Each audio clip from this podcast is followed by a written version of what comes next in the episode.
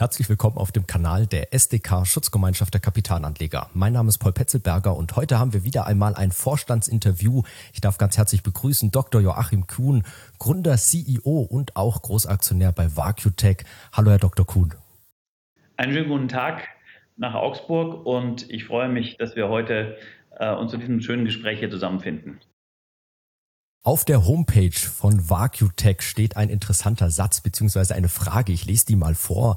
Wie sorgt man dafür, dass das, was kühl bleiben soll, kühl und das, was warm bleiben soll, warm bleibt und das nur bei begrenztem Platz zur Isolierung, Herr Dr. Kuhn. Ich dachte, ich werfe die Frage einfach mal an Sie rüber. Können Sie uns die Gesellschaft bitte zu Beginn kurz vorstellen?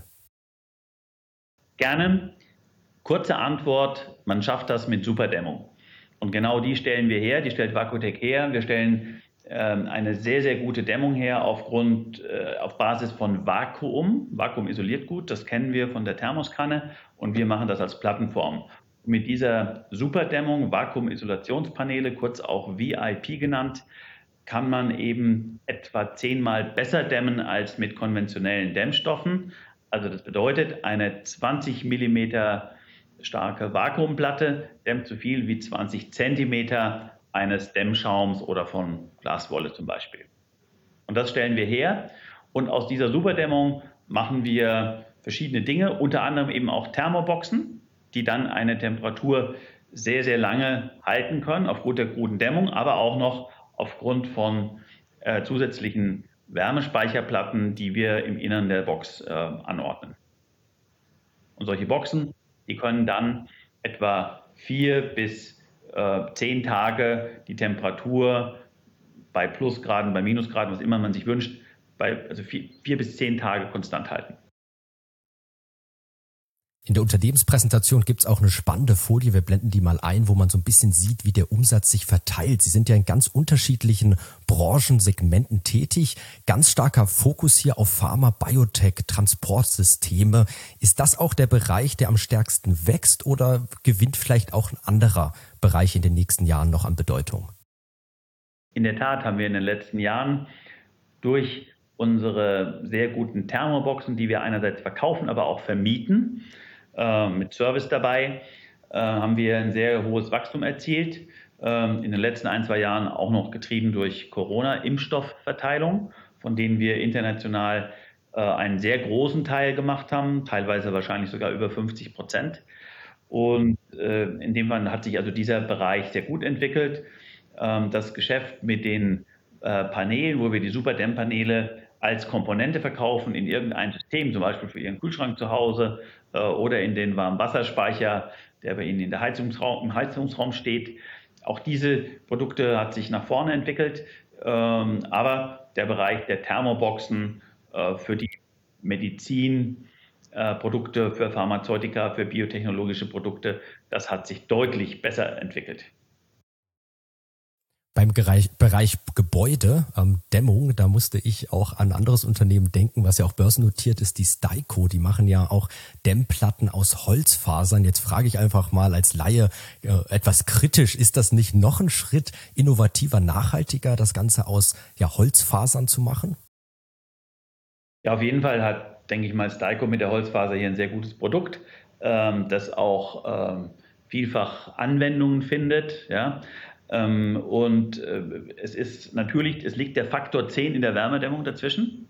Ja, also auch unsere Platte wird etwa Faktor 10 besser dämmen als, eine, ähm, als so eine Holzfaserplatte. Ähm, das heißt, wie vorher schon gesagt, 20 mm Vakuumdämmung ersetzen etwa 20 cm Holzfaserplatte. Ähm, aber und so hat jedes Produkt eben seine Anwendung. Bei uns wird man es anwenden, wenn man eben keinen Platz hat ähm, und eben sehr, sehr gut dämmen muss.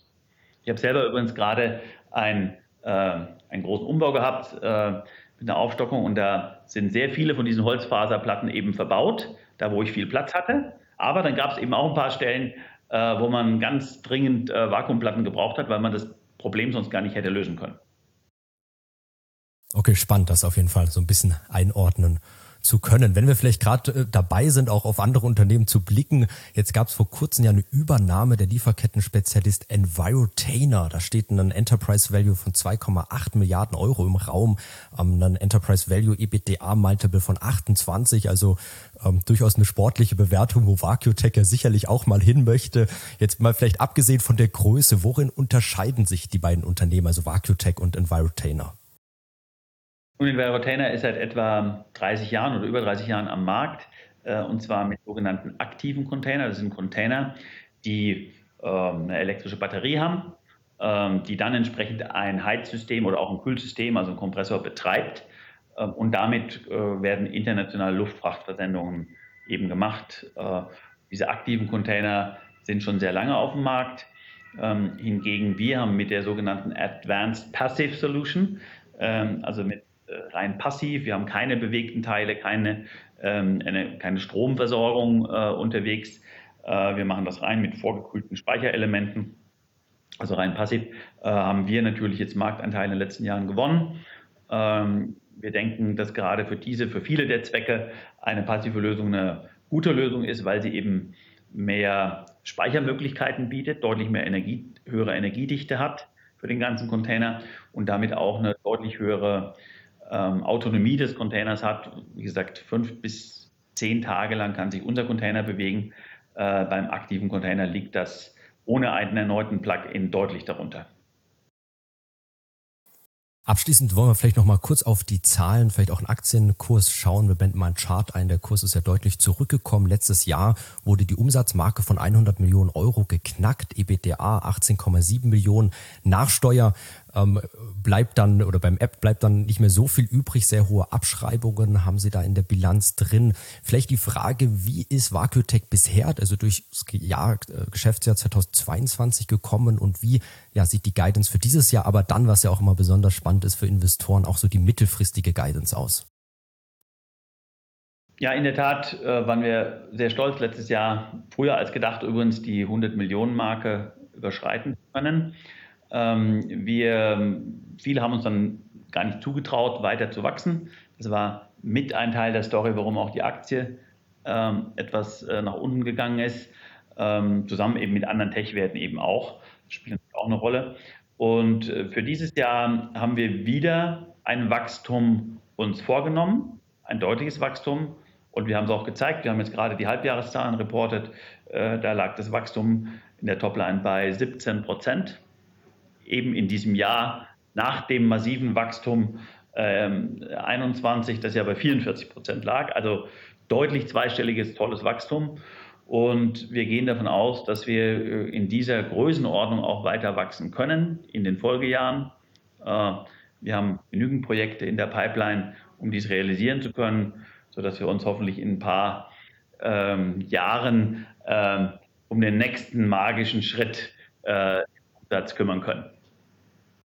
Herr Dr. Kuhn, vielen Dank für das spannende Interview, den spannenden Einblick. Das ist jetzt das erste Mal, dass wir VacuTech auf unserem YouTube-Kanal behandelt haben. Also vielen Dank, ja, dass Sie dabei waren. An alle Zuschauer, lasst uns doch gerne in den Kommentaren wissen, was ihr von VacuTech haltet, vielleicht auch der Branche oder wenn Fragen sind, ja, gerne in die Kommentare schreiben. Und wir freuen uns natürlich, wenn ihr dem Video einen Like gebt und unseren Kanal abonniert. Herr Dr. Kuhn, nochmal vielen Dank, dass Sie heute mit dabei waren.